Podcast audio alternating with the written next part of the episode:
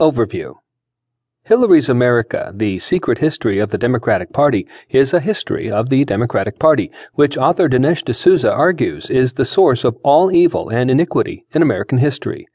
Hillary Clinton, the 2016 Democratic nominee for president, is a crook who entered politics for personal gain. As such, she is the natural representative of the corrupt Democratic Party. Some argue that Thomas Jefferson was the founder of the Democratic Party.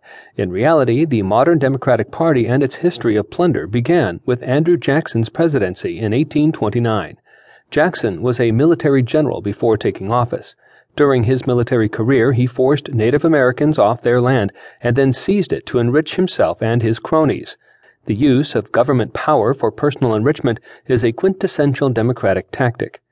Jackson was also a slave owner, and the Democrats were the party of slavery. The real conflict during the Civil War was not between the North and the South, but between the Democrats, including Northern Democrats, and the new Republican Party of Virtue and Good, led by Abraham Lincoln. The Republicans won the Civil War.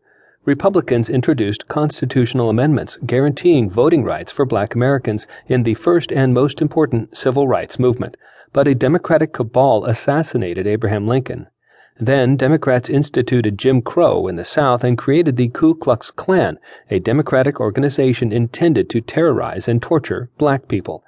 Democratic President Woodrow Wilson supported the Klan.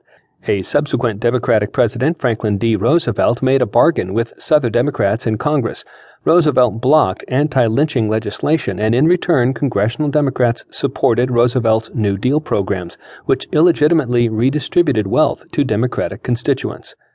Democratic and progressive historians argue that in the 1960s, Republicans became the party of white supremacy.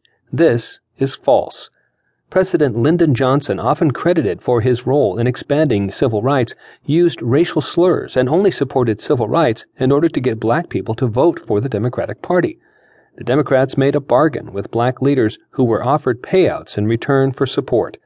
The Democrats exploit and use black voters, giving them just enough in handouts to keep them dependent on the Democratic Party.